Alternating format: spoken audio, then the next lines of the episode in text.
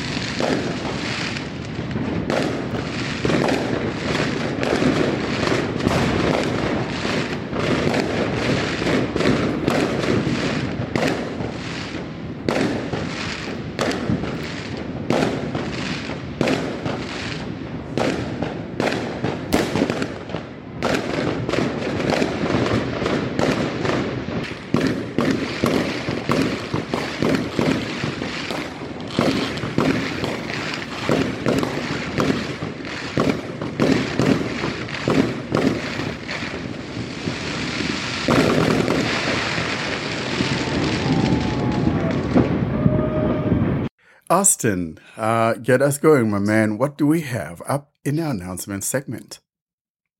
So in our announcement section, we don't have anything much, but it has been like uh, the last week has been very rough for the entire podcast team. Our YouTube channel got hacked on 28th of uh, December. In spite of having two-factor authentication, they could manage to bypass it. I don't know how they did that and I am going to talk more about that in the tip of the week.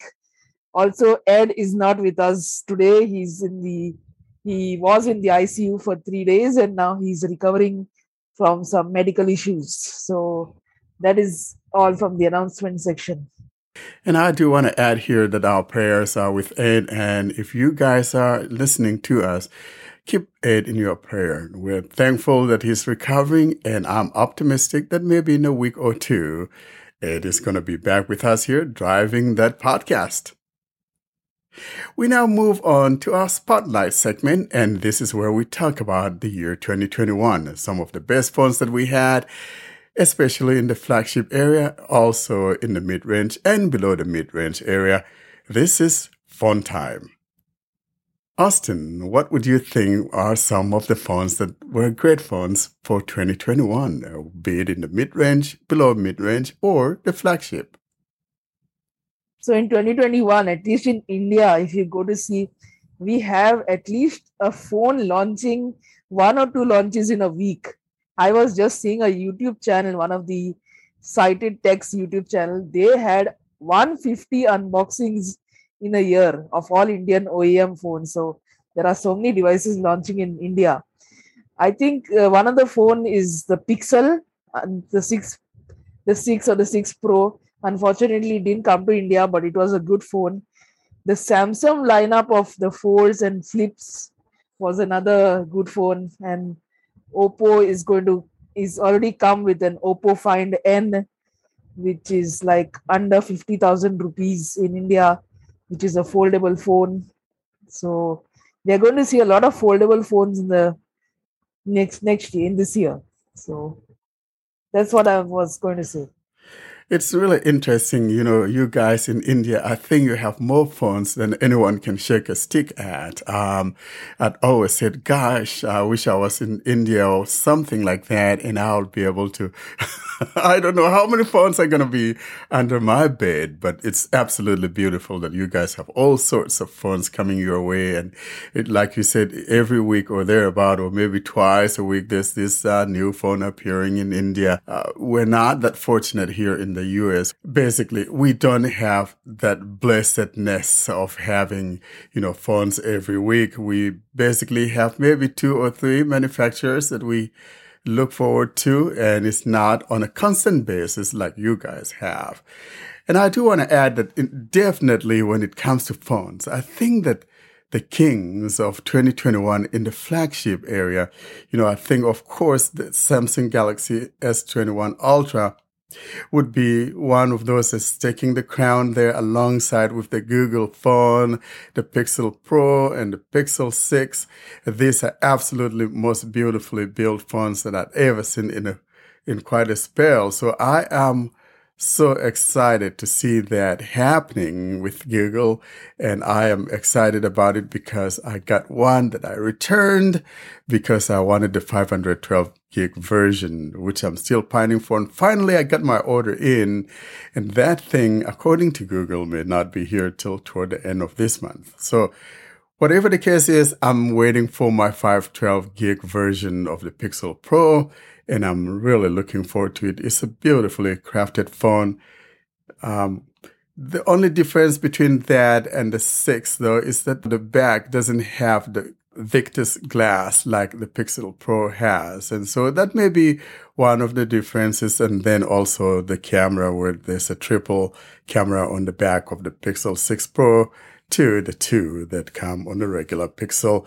But the good thing is that they're both, you know, using the same software. And that's what I like about Pixel phones. And unlike other years, though, this year, though, the Pixel 6 is not a little phone. You know, I wish that Google had uh, made them the same like they used to be and give us a smaller Pixel for those who prefer that. But uh, this year, not quite so. So I like that. Another phone that I like to talk about is the Pixel 5a, and it's absolutely a beautiful phone. I have that phone, and it's currently my main driver. It's a wonderful phone for $449. Uh, if you can afford the Pixel 6, I should say get that phone because it's absolutely beautiful in every single way. Uh, Fee, what phones stand out to you for 2021, whether it's in the mid range, below mid range or the flagship? Um, I'd say yeah, definitely the the Samsungs and the Pixels. Yeah. Um, I didn't buy it because I bought my new phone a couple of months, two or three months ago, uh, and I didn't buy the very latest. I, I really like my Samsung Galaxy S20 FE. And the reason I didn't go for a, a 21, even the S21, even though it's um, you know newer, is because it annoyed me because there's no memory card slot. Um, so I really like my S20 FE, and I think maybe the S21 Ultra has a memory card slot, possibly, but I can't. That's too much money. Um, I think the no, other thing they, that was they quite took they took the SD car, uh, card out of the S21 Ultra. in Um, the Ultra as well. yeah, it was the Oh. uh, Ultra 2020 that has the SD card slot. Okay. So in Yeah. 2022, I want to see more phones that give you an SD slot again. Um, I think another really interesting thing was the there was a new Fairphone that came out. The trouble with the Fairphone is I think it's a fantastic idea that the fact that you can replace various parts if they go wrong or, or you know you need a new battery or something. Unfortunately, because it's quite a small company and they're not making in bulk and they don't have the money behind them that Google or Samsung have, for what you pay, you don't actually get that good a phone. But it's a real shame because I really like the the sustainability um, of that. You know, being especially being able to replace the battery. I don't know why you can't do that with more phones. It's stupid. Um, so, what I'd like to see in my dream 2022 uh, Android phone, um, Phonescape, is that thing? It is now. Um, I'd like to see phones where you can replace the battery if it starts to need, you know, more charges more often and stuff. Um, I'd like to see phones with a physical keyboard for people who want that. And I'd like to see phones over the biggest wish I have that might be more attainable is more phones with a memory card slot that are decent phones, not just like a cheap Nokia or something that you think, oh, that looks great, and then you try it out and go, it's really slow and annoying with talkback. Um, I'd like to see Samsung bringing back their their um, memory card slots. I don't know why they took those away. That was stupid. Um, because the cloud is only as good as your internet. So if your internet's playing up, you're in a mess, you know. Or like if I'm going on the underground and I'm reading an audiobook, I don't want to be streaming that because every time I go in a tunnel or or, or if I'm going through central London where it's all underground, um, that's no use really. So um, I do like to have my things on my on my phone or my memory card, and the memory card's a lot cheaper um, than buying a, a higher memory phone usually, isn't it? Um, you can get, I think, a 256 gig card for what 25 26 pounds something like that i but that may not i'm Especially when it's on i might sale, be making yeah. that up slightly No, no, no. You're not. money. You're not making it up. Um, I mean, here in the U.S., you know, on Amazon, you see those things for like twenty five dollars or whatever. Yeah. When, especially when they're on sale. So But Uh, yeah, and- but if you wanted a phone, say, you know, with an extra 256 gig, you wouldn't pay that, would you? It'd be a lot more, cheaper than going. a lot more. It'd know, be a lot more cloud. expensive. Yeah, for the, it'd be a lot more expensive for the phone if you wanted a phone with more storage on board. So we, we need the memory card slots. We need them back. You know, it's Um, interesting you talk about that though, because it wasn't too long ago, I think maybe a couple of months or so ago, I don't remember exactly, we had like a cloud failure, you know, where people couldn't access like the Amazon stuff. And Amazon is huge in the cloud business. Yes, And so that are. goes to prove this idea that absolutely we need the SD card. And um, it's all about the money. You know, the companies want to be able to have that monthly money flow, you know, Yep. coming in from the subscription of the cloud and all of that versus the one time payment that you probably purchased an SD card and you're not coming back uh, for quite a spell, you know, maybe a couple years, three years, or who knows. And so they're doing this because they want to have that cash flow. And do you blame them? you know, we live in such a Yes. world that, you know, everyone wants to make all that moolah that they can and become this uh, one trillion dollar, you know, corporation and all of that. So I don't blame them. I, they know exactly what they're doing. I thing is, I it might not just be you know I, I might be a bit paranoid possibly, but it might not just be the money. It might be you know the kind of data harvesting going on there as well. Um, so if you're putting that's your stuff on your memory card, no one's harvesting that because it's on your memory card. I mean, I guess if you've got an Android phone, there's going to be data harvesting anyway because Google runs Android. You know, you, you kind of sign up for that if you get an Android phone. But Yeah, although we'll do you want to? Do you Google want to is give your data to other people as well? Mm, eh, I don't really. Yeah, I, think that Google now is doing some focus, uh, privacy focused things of late. And uh, let's give credit to where credit is due. In the past, it was free for the taking, you know, so to speak, because uh, especially, you know, app developers, you know, took advantage of that and abused the, situ- uh, the situation. Uh, but now Google is restricting all of that. And I'm thinking though that, you know, come Android uh, 13, we're actually even going to even have some more of that control. Um, I like what I'm seeing with Android 12. So you in you know, uh, you couple that with what you have with a phone that has an SD card and, you know, no file manager or no file or app could access that without you granting it that permission. I think it's a win-win situation for everybody. And, you know, I'm a big, you know, proponent of, uh, you know, bringing the SD card back. And I know some of my friends think I'm cuckoo, uh, for thinking so, but, you know, I'm not sure that it's a good idea not to give people that option. Give people that option, at least like what Samsung was doing prior till now. Uh, Samsung, if you're hearing me, you need to make up your mind. All this, you know, back and forth and back and forth, like a girl and a boy.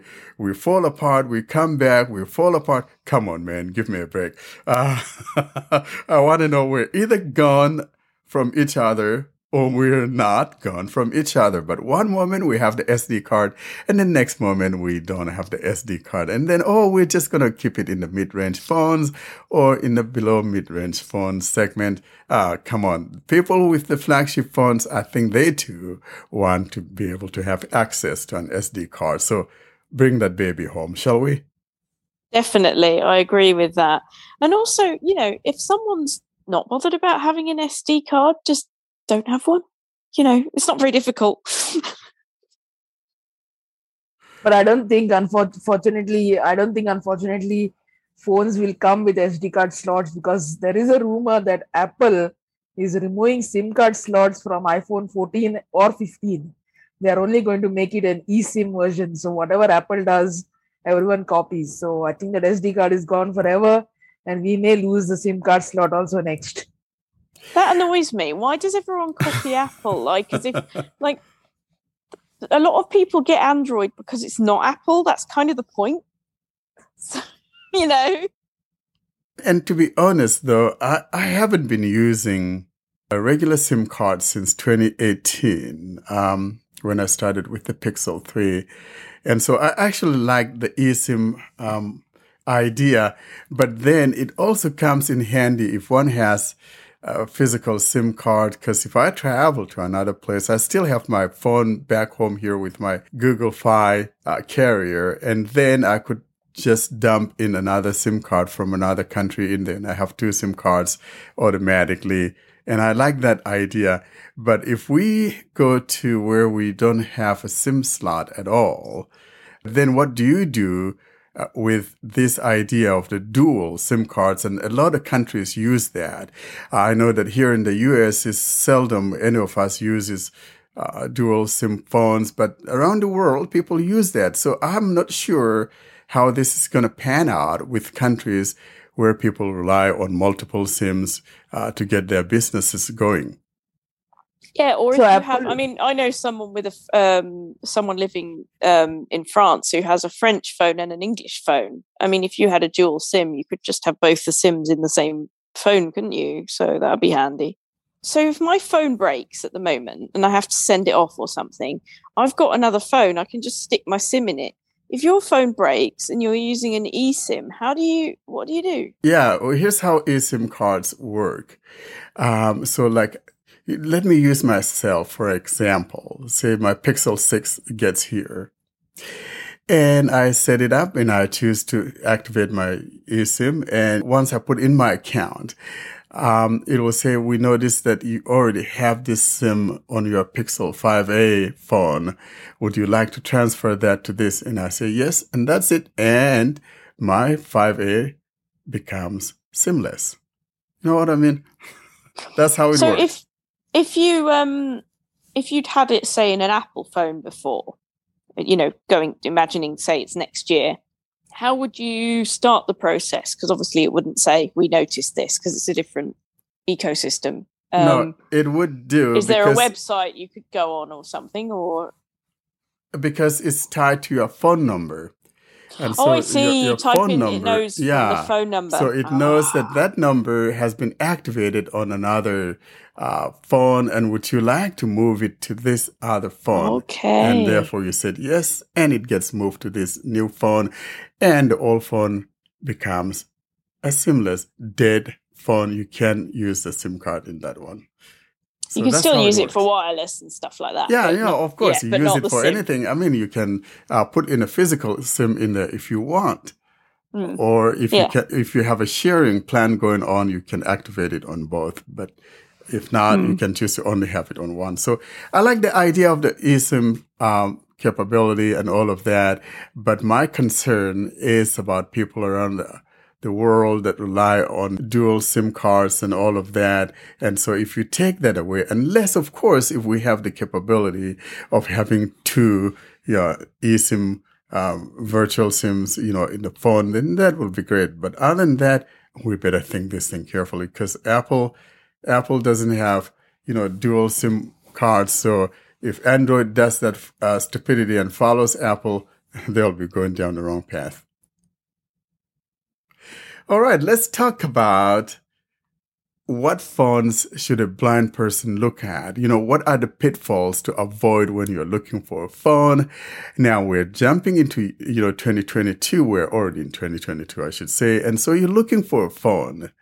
What would be our advice for those that are just starting out wanting to get a phone or for someone who's had a phone before, wants something better? And then what shall we tell them to look for and things to avoid? Well, I'd say if you can, go for personally, I'd say a Samsung, but or a or a Google Pixel because those phones support the um, multiple finger talkback gestures, and that's really really handy. Um, my favorite one is to mute and unmute the speech now when I'm using Braille with my phone with a Braille display um, or if I'm going to record something with HiQ MP3 recorder or something like that, and I don't want the speech to say recording in progress and all that stuff when I've pressed record.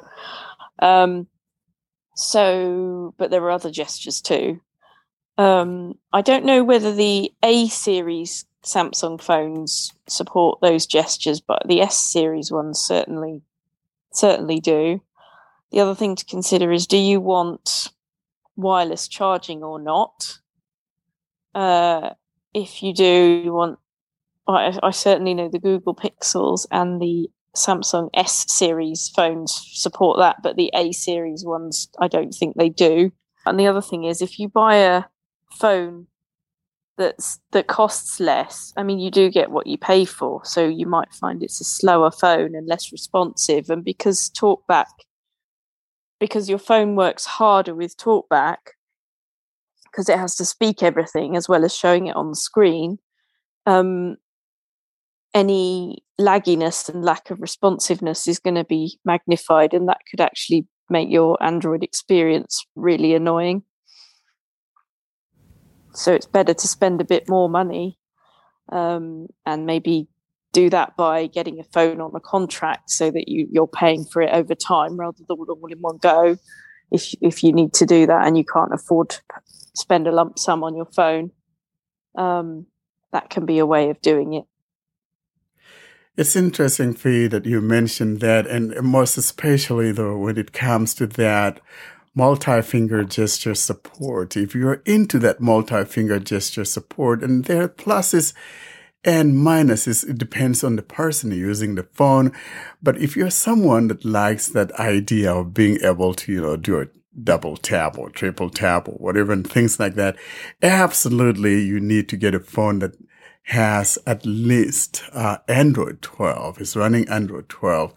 Now, what I noticed that is so funny is that some phones, for some reason, whether they have Android 12 or Android 11, actually support that multi-finger gestures, but that is not the norm. And so the advice here would be that one gets a phone that is at least running Android 12 if you're looking for the ability to be able to use the multi-finger gesture support and not a lot of phones have Android 12 but so our advice would be to look for phones and most especially in Samsung land. Samsung has been doing a fantastic job at keeping its uh, phones updated, even the mid-range phones. And so we're talking about phones ranging between 200 and 300 dollars. And so we're talking about mid-rangers here and sometimes depending on the configuration like the, the processor and storage and uh, RAM and all of that, it, some of those mid rangers could run as much as four or five hundred dollars at the most. Um, but so keep an eye on that. You want to look for a phone that has that multi finger support so make sure you get a phone that is running Android 12. Now, I know it's not everybody that would have that kind of money because that's a lot of money when you go to other places around the world. $250 is like a lot of moolah, more than you can shake a stick at. And so if you're someone out there in that part of the world that does not have that kind of money, you probably could, you know, get by with getting something like, um, uh, something from Nokia that would support Android 12. Uh, some of the new Nokia phones uh, have that capability and would support Android 12. I know like the X20, the X50 also just got Android 12. Those ones uh, having Android 12 will give you that multi-finger gesture support. So uh, those are things to keep in mind. And I know that Motorola now is supporting a lot of its phones. They've promised that they're going to be bringing the Android 12 to a lot of their phones. And we'll wait and see if that comes through uh, starting in February. That's their timeline. They'll start rolling out Android 12 to a lot of their devices. And we'll see what really happens with Motorola. So if you're going to be getting a Moto phone, make sure it's one of those that is in the list of phones that will be getting Android 12. I think I posted that on our email and Telegram groups a little while ago, the list of Motorola phones that would be getting Android 12. And so if I could find it and dig it up and maybe put it in the show notes, we'll also put that in our show notes or link the page that you could find those uh, phones that will be getting Android 12 so you know which one to choose. If you're going in for the Motorola phones, because Motorola phones, let's face it, they have nice, clean software. And so, uh, the only drawback has been the fact that Moto has kind of like altogether given up on giving those things the OS support updates. But of late now they say, hey, they want to do this. So I think it's a nice welcome to see uh, Moto or Lenovo um, doing that now. So, because I remember not that long ago there was a discussion saying that only okay so because before it was only the pixels and the samsung phones the, uh, that support these three finger gestures. They've changed that now in android 12 have they yeah, well, initially, the whole idea was that any phone running Android 11 was supposed to be supporting of these multi-finger gestures. But for some reason, things didn't roll out well. It just did not work. And so they bumped it to, okay, now we want to make sure that every phone that supports uh, Android 12 will have that gesture. And that's the reason why we jumped from TalkBack 9.1 to TalkBack 12 so that it's going to be kept in line with the OS uh, line and things like that. And so if you get a phone that's uh, supporting Android 12, then you should be able to use that uh, multi-finger gestures. And I think it was a couple weeks or so ago, you know, Austin and I were installing a custom ROM, the uh, Lineage OS on my old Nexus 6 phone. And that's running Android 11. And to my surprise, actually that thing supports all the most multi-finger gestures that my Pixel phones do. And so I am absolutely surprised to see that. So that's another route that one could go through, but not everybody knows how to go about yeah, doing that. But that's why we have Austin doing those uh, series on how to ROM your phone. So if you have an older phone that needs that love of getting it aligned so that you'll get Android 11 on it, that will support uh, the multi-finger gestures. Another thing to check if you're blind, if you're like me and you like sound recording, is to find out whether the phone you want to buy has stereo microphones. Um, because there's a lot in reviews about cameras. They never tell you really whether it has stereo microphones or not. And often the way I find out is by some of these review sites, they'll show you a short video they made on the phone and you'll hear in that video does the audio come across in stereo or is it just you know all in the middle mono um but it's not great really that you know they they talk about the cameras in so much detail but completely neglect to mention they'll tell you if it's got stereo speakers but that is not always the same thing so that's something else to be aware of um, flagship phones tend to have stereo mics, don't they? Like the Pixels and the um, the Samsung Galaxy S series. I don't know about the A series nowadays. I bought an A40 two or three years ago, and the speaker on it was terrible, and the mic was most definitely mono. But it was quite a nice small phone um, as, a, as a spare extra thing. Um, I don't know on the new A series phones whether they whether or not they have stereo mics. I know they have quite a lot of them have stereo speakers now, but I didn't go for that that that one because I wanted a wireless charging phone. So that could be another consideration for people who want to have their phone as a sort of on the go dictaphone because I mean you, most places you go you take your phone with you don't you so could be quite handy extra.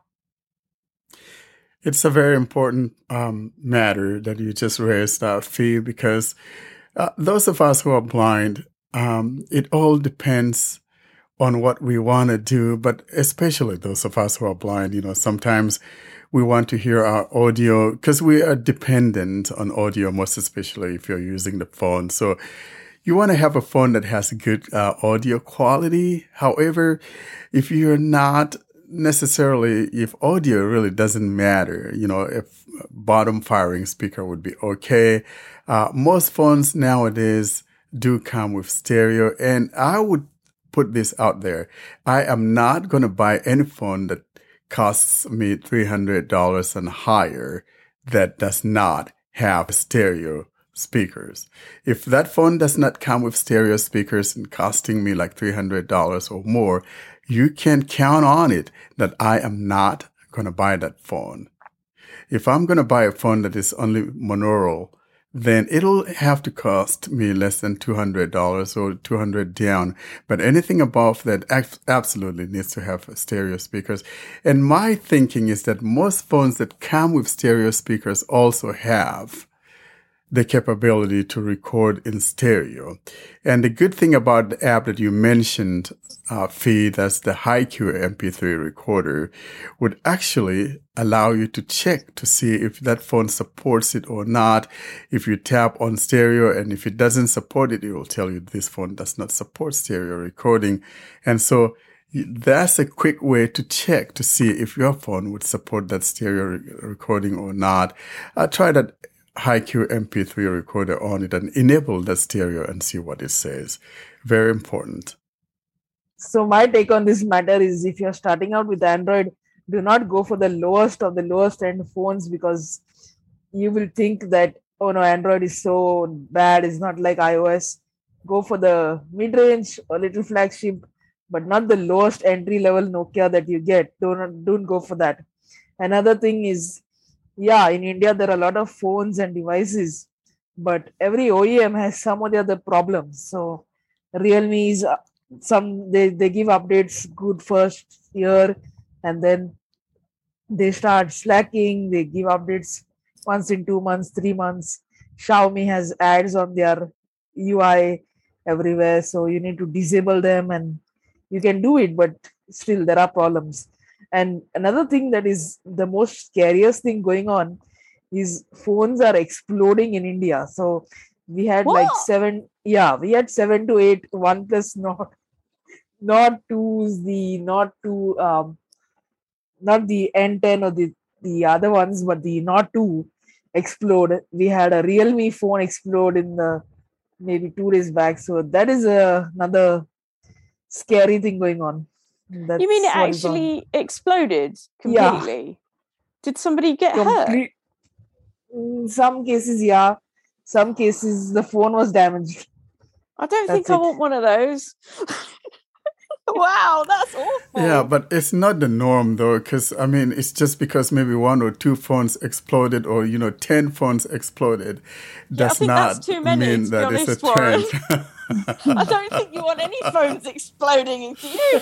I well, don't want my that, phone that could happen to any phone, though. To be honest, Um, Yeah, it could you happen to any phone But yeah, anywhere. but so if you're afraid, probably maybe know which ones have had that. But you know, generally, most of these phones are good. You know, especially the OnePlus puts out a, a lot of great phones and things like that. Unfortunately, now and then, you know, it, it would happen to any phone, um, regardless of who the manufacturer is. But uh, it's just one of those things, you know.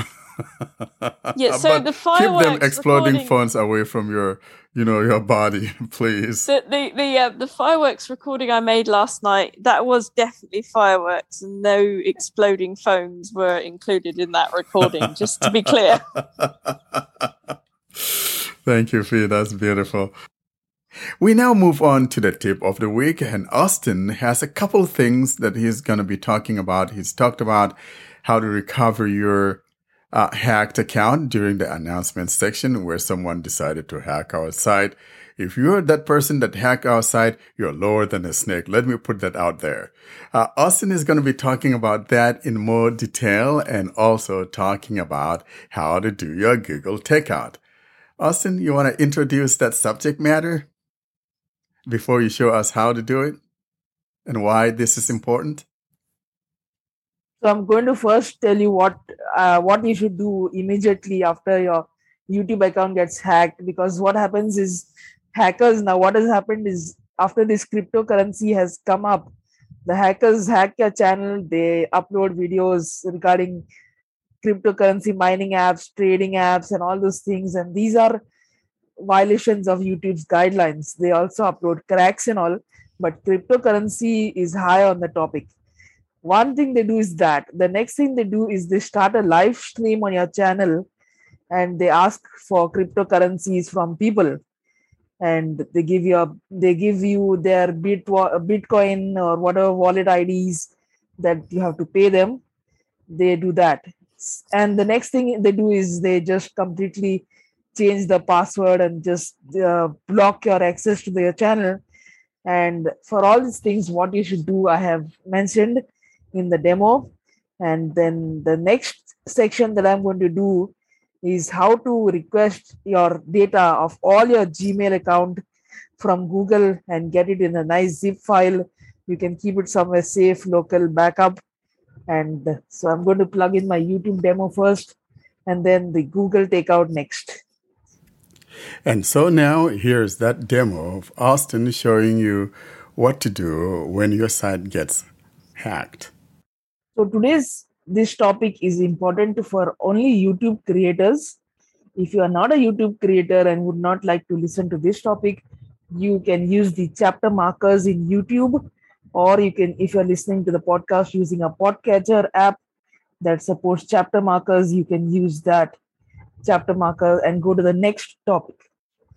Today I'm going to talk about a very important topic that happened to our channel on 28th of December. And that is channel hacking. So, what you do if your YouTube channel gets hacked? And what does hackers do with your channel?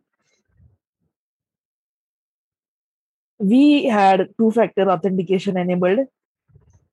And this is the most shocking part. I don't know how they bypassed the two factor and they got into the channel. They uploaded about 17 videos on products ranging from cracks to cryptocurrency to everything. And I got the notification that some videos are uploaded.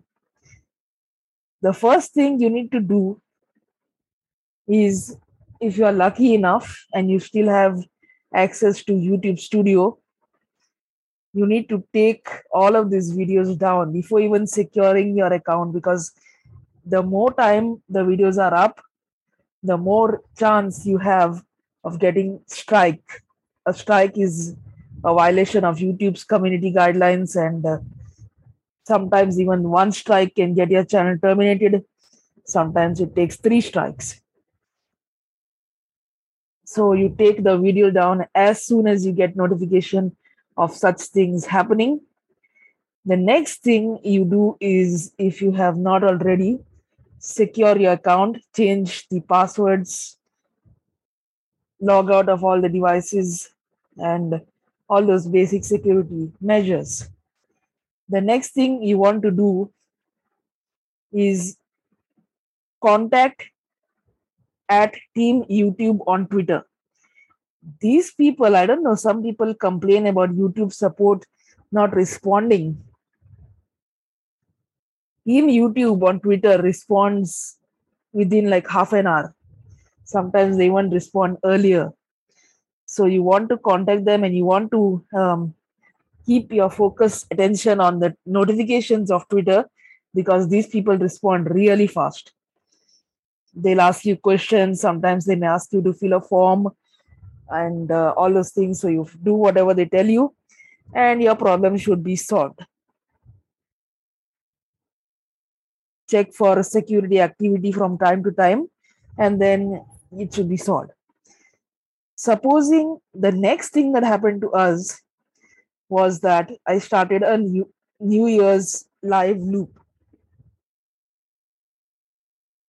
I was traveling and I came back and I was just seeing that live loop because I was not on location where the loop was going on, where the play was going on. So I was going to see if it's all okay, if it stopped playing or it's still playing. I was seeing that. When I went to that page, it told that the video was removed for violating community guidelines and our channel was also terminated. So I understood that this was the ha- uh, action of the hacking, even though I've taken the videos down. They now our channel is coming to like YouTube is now reviewing our content and is taken action. Although we have not violated any guidelines, but still. So what you need to do is you need to appeal this decision. Now, when you're appealing this decision, there is an error. YouTube sends you an email and gives you a link to appeal the decision, but this decision is if your account has been deleted, it's not if your channel is being suspended. So, what you want to do is go to studio.youtube.com and appeal the decision there. That is for your YouTube channel. And again, contact at Team YouTube on Twitter. They will guide you. I appealed the decision, and within about five to 10 minutes, 15 minutes at max, we got a reply from YouTube support saying that they have reviewed our channel and the channel is in good standings again and it's back up online. So everything is solved now, everything is fixed, at least as of now and uh, the that is the most shocking thing of how two factor was bypassed without us getting any otps or prompts or anything now if you lose access to your channel then there are very little things that you can do. But luckily, as I said in my uh, previous session, you can you'll have to contact Team YouTube on Twitter, and they will send you a form. You'll have to fill the form in detailed as properly as possible, and then you can get access to your channel if uh, they'll investigate and you can get access to your channel. Thank you so much for that, Austin. Uh, I think it's important that people keep a tap on this and know what to do because if you don't, you're a creator and whatever, and someone, you know, goes and eats your lunch without your permission, that's no bueno. And so keep a tap on this and make use of this video. Next, here's Austin now showing you how to go about doing that Google takeout, backing up your data as this podcast is a universal topics episode for today, we are talking on different topics. I decided I will talk about a very important thing. And this is more important if you are a YouTube creator or if you use Google accounts for some businesses. But even if you are at home, you're a home user, you're not a creator or anything on YouTube, this is very important. It's important if you want to change your email providers. It's important if you want to delete a lot of email but want to take a backup first. And it's important also if you want to back up your contacts locally to your computer or have a duplicate backup. I'm going to show you how to order a google takeout. It's a free thing. It's not a you don't have to spend anything here but we have to request them for the zip. And um, it takes hours. Sometimes it takes days for the zips to be prepared. It depends on the size. So let us see how to do it so in order to take out your data in order to um, request them to give you the zips you'll have to go to takeout.google.com. The link will be in the show notes. So let's start the procedure. Google Takeout document. Link to button. More options. Button collapse. Google app. Button collapse. Navigate. Heading level 1. Google Takeout. Main landmark. Your account. Your data. Export a copy of content in your Google account to back it up or use it with a service outside of Google. Create a new export. Tab selected. Expanded 1. So this is the first step of the procedure. Tab selected. Expanded. Select. Tab selected. Expanded. 49 of 50 selected. So these are all the products for which Google lets you export data. And I will go through the list, and wherever I find that I need to comment on something, I will comment on them. Select access log activity checkbox not checked. So you can select whatever you want, what you don't want here. Um, this will give you your entire account's data. Um, if you select all the products, so you can select, I'm going to select everything. Checked. Select Android device configuration service checkbox checked. Select arts and culture checkbox checked. If you don't have an Android phone, you can still do this. So it's not required that you should have an Android phone or you should have, you should, it's not required that even if you even if you don't have a smartphone, you can do this. You can do it on your Windows computer. You can do it on your Android phone. But since I'm recording on Windows, I decided to show it to you on Windows. Select and select arts and culture checkbox checked. Select Blogger checkbox checked. Select calendar checkbox checked. Select Chrome checkbox checked. Now I will comment a little Select bit classroom more. checkbox here. checked. Select cloud print checkbox checked. Select contacts checkbox checked. Now there are checkboxes, and I'm moving to them by hitting the X key. But under those checkboxes, Button V card format. you can select the format for each product that you want. If you know which format uh, the program that you're going to import it into or the service that you're going to import it into supports, you can change the format. So let me change the format of the contacts to CSV. Contacts options button OK. Button for importing list collapsed contacts. List collapsed clickable V card. List collapsed V card 2 of 2. CSV not select. CSV 1 of 4. Contacts. Edit file formats. Choose specific edit for contacts. List collapsed clickable CSV. List collapsed clickable. For importing to M button cancel. Button OK. Dialog contacts options. Main landmark CSV format button. Select contacts checkbox checked. So like this, you can select the format for each and every product. Select crisis user reports checkbox checked. Select data shared for research checkbox checked. Some of these products, even if you don't use them, they'll be listed, but they, they won't have any data in them. So you can, if you know what you're using, what you don't use, you can select what the ones that you want.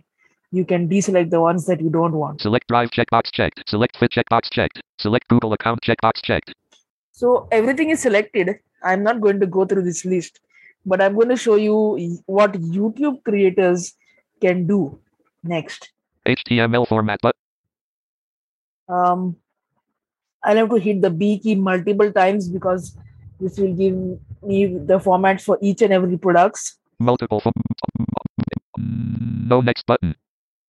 So if you're a YouTube creator, and if this is the account that you use for your YouTube channel, it is very important Select YouTube and YouTube music checkbox checked. that you have this selected YouTube and YouTube Music, Button multiple formats. and you go here YouTube and YouTube mute button OK. Button your music that love. community posts list on of community list list live com list com playlist play your list of your list history.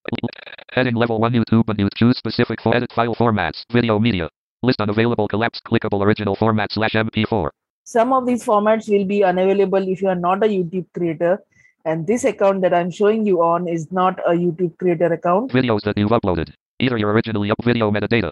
List on available collapse clickable JSON. That's why it's showing unavailable. Information about your videos such as titles and descriptions. A machine readable format. History. List collapse clickable HTML. Your watch and search history from YouTube. Separate HTML files for your watch and search history. Subscriptions. List on available collapse clickable CSV. Your channel subscriptions. Playlists. List on available collapse clickable JSON.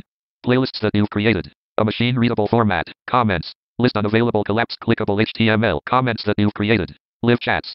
List on available collapse clickable HTML. Live chats that you've created. Community posts. List on available col- community posts. Community post list on available collapse clickable original format images included stories. List on available collapse clickable HTML stories that you've music library songs. List unavailable collab list of all this music upload. List on available collapse clickable original format uploaded. Music that you've originally uploaded audio button cancel. Button OK. So you select OK here Dialog YouTube and YouTube music option button all YouTube data button next step. and you hit on the next step. The YouTube thing is the last in the list. So you hit the next step. To choose file type, frequency and destination tab selected expanded 2 of Now 3. this is very important. Tab selected expand delivery method. List collapse clickable send download link via email. You can uh, be once your data is re- ready to be downloaded, they will email you the links to download your data. When your files are ready, you'll get an email with a down download your files. Frequency. Radio button checked export once. So you can select the frequency that you want this export to run, whether you want only one time, One export. Radio button not checked export every two months for one year. every two months for one Six year. export file type and size. List collapse clickable dot zip. Now this is very important. You select your file type and size. Let's see what are the List options here. collapsed. Dot zip one of dot tgz not selected two of two. Dot So zip dot zip Dot zip and dot tgz. I would suggest if you are using Windows, especially Windows 10, Windows 11. I think even Windows 8 does it, but uh, at least Windows 10 and 11 do. You select the zip format because directly Files Explorer can open the zip file. But if you select TGZ, you will require a program called 7zip or WinRAR or something. list collapse clickable. Zip files can be a list collapse clickable 2 GB. Now here you select the file size.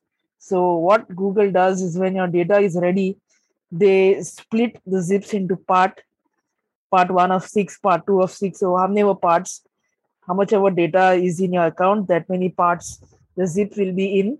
And you can select the file size according to your bandwidth. So List if you want less parts, then you select 4 50 GB, GB. 10 GB, not 50 GB, not selected 5 of 5. 50 GB, 5. so i'm selecting 50 gb uh, this this causes a big file size but less parts and it's not uh, required that you download the data as you get an email you will have a week to do this so you can download it as per your bandwidth if you have a limited bandwidth you can download only 2 gb a day and if you have like let's say 14 files or 14 GB, then you can download 2 GB every day. So seven files. If you have seven files, you can download 2 GB every day and download your data. List collapsed. Clickable exports larger than this size will be split into multiple files. Zip files larger than 2 GB will be compressed in zip 64. Older operating systems may not be able to. Yeah, so if you are using an older operating system, it may not support zip 64. At least Windows uh, 10 and 11 supports. So Open this file format. There button create export. And you hit the create export. Export progress tab selected expanded 3 of 3. Now you are taken to step three, and you don't have to do anything here. You have to close this page because Google is creating a copy of files from 50 products. This process can take a long time, possibly hours or days to complete. You'll receive an email when your export is done. Button cancel export. Link create another. you can cancel an export you can create another export and this will take a long time this uh, once it took me two days to get my data so it's a long procedure if you have more data especially so if you have less data you i've even seen uh, if i select just one product let's say contacts i've even seen them email me the data in minutes so it's either long or short Thanks, Austin. That's beautiful. And by the way, you know, we did take out ours, didn't we? I, I sat down here taking out a big 250 gig data. yeah we, we, we took out our entire video library so we have a backup of the whole library just in case something happens Exactly. So we're not going to leave you guys out there in the cold. Should some knucklehead somewhere out there thinks he or she would like to come and destroy the work we've worked so hard for, we have a backup of that. So if you are listening, pay attention. Don't do that. You're lower than a snake. I, I I think it's a shame that Google Takeout just means a backup though, because I thought Google were going to bring me my dinner. Because a takeout in America is a is a delivered uh, dinner, isn't it? Like a takeaway in this country. Exactly. It's a takeout. When I'm going for a take out, I'm taking something out. But you know, for a pretty girl like you, I think they might. Come on. You think not? so? Do you Yeah, I think would? so. Do you think they Yeah. come all the way from America? And No, my we dinner? have we have representatives out there in the they UK. will they will they, they will compress the they will compress your data in a zip file and send it to you dinner in a zip file. a dinner compression, and you know, here's here's your steak compressed, ma'am. I suppose. If, well, I like curry. I like I like Indian curry and I like Thai oh curry. so gosh. if I had a curry and they compressed that, it would just be kind of squashed, wouldn't It's it? It's all kind of bland, you know, bland and not taking, uh, not tasting good. I'm not sure. But if if they had a if they had a zip on it as the as the means of compression, you know, an actual zip like you have on a coat, then when you unzip it, you'd have to be really careful, wouldn't you, if it was compressed, because it would all go all over the place when you unzip. and that would be an exploding dinner, wouldn't it be? Yeah, You know?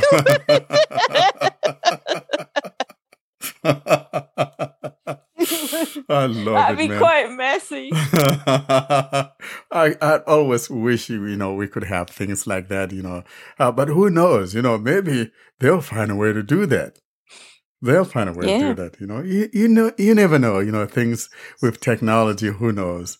It's the things that we thought would be impossible years ago. Look at you and I here, sitting here today, enjoying it.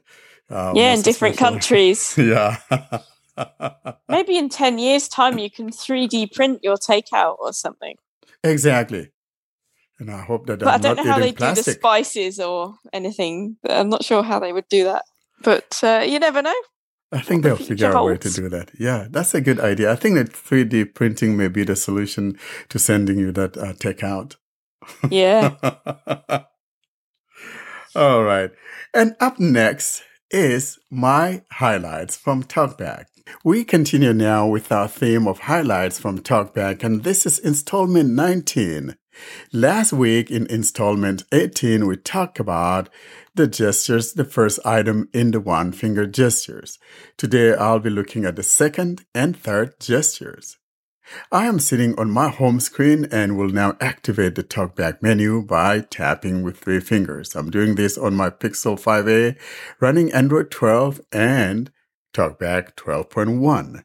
I am using, by the way, for speech services, the Google Speech Services. I'll now tap with three fingers to activate that talkback menu and go tap on the talkback settings and continue from there. Talkback menu. Actions. In list. We are in the talkback menu. I will now find my way down and tap on talkback settings. Text. Talkback settings. Talkback settings. Navigate up. Button. Out of list. I am in the talkback settings, and the next thing I would like to find and tap on would be the customized gestures. I will scroll up, or rather scroll down by putting my two fingers down in the middle of the phone, and that's how you scroll up and move your fingers upward, like you're slowly brushing something off. But with your fingers held Showing down. items 3 to 15 of 15. Customized gestures.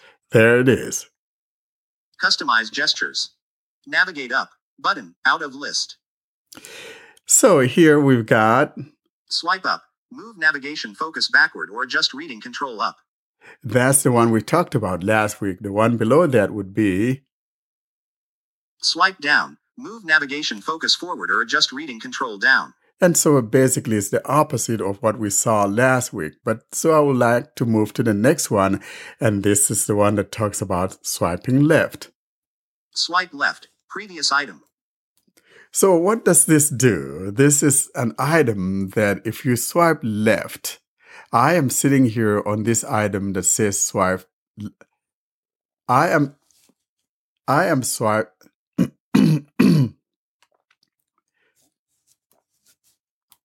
I am sitting on an item that says swipe left to move to the previous item. In other words, if I swipe left from the middle of the phone, that would move me back to where it says swipe down. Watch. Swipe down. Move navigation focus forward or adjust reading control down.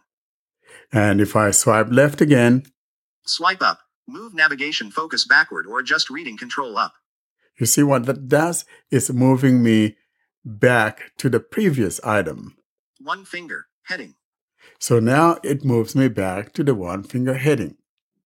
So this gesture comes in handy whether you're doing something on the internet or you're doing something on your home screen or in some app and all of that. So if you're within buttons and you swipe left, it moves you to the previous button. Or if you're playing music, you swipe left, it moves you to the previous buttons and things like that. And this is for swiping purposes. And that will be our talkback highlight entry for this week. And since in our spotlight segment we talk about the phones, I thought it would be most appropriate to talk about an app of the week called Raise to Answer. And so here's a little demo of a very simplistic app called Raise to Answer. In our app of the week, I'm demonstrating an app called Raise to Answer. It's by a developer called Sylvia Van. Let's see what the About says. About this app. Heading. Raise to answer. Details. Simply hold your phone to your ear to answer an incoming call. When the app detects the phone is near your ear during an incoming call, it will beep five times and then answer the call. No ads, no unnecessary permissions, and no unnecessary battery drain. Easy to enable and disable. Doesn't replace your incoming call screen, so you don't need to learn anything new. This app is open source. The source code is available on https colon slash slash github.com slash the last project slash raisetonser. And that's the about of the Raise to Answer app. I will now go ahead and go back and tap on the install. It's very simplistic. There's no frills about it, just a beautiful app. Install button. Showing items 1 to 7 of 17. I am installing the app, and once it finishes installing, I'll tap on the open and let's go from there. I do believe that by now it has finished installing, and I'll put my finger down, find and tap on the open button. Open button. Allow Raise to answer to make and manage phone calls. Allow button. Of course, if you don't allow it, it's not going to detect when an incoming call comes in. So it's natural that you should be able to allow it to manage phone calls. So I'm going to tap on allow. Raise to answer. More options button. we are now in the main UI of the app, and I'm going to put my finger down to see if we have any information here besides the more options that my talkback is focused on. I'll put my finger down near the top and go from there. Raise to answer. Okay, and I'm going to tell it to read from here by triple tapping with two fingers. More options. Button. Raise to answer. Answering calls. Answer by holding your phone to your ear. Checked. Answer at any angle. Declining calls. Decline by putting your phone down screen first. Other settings. Beep on incoming calls. Checked. Vibrate on incoming calls. So by default, the ones that I checked would be the beep to answer and put up against your ear to answer.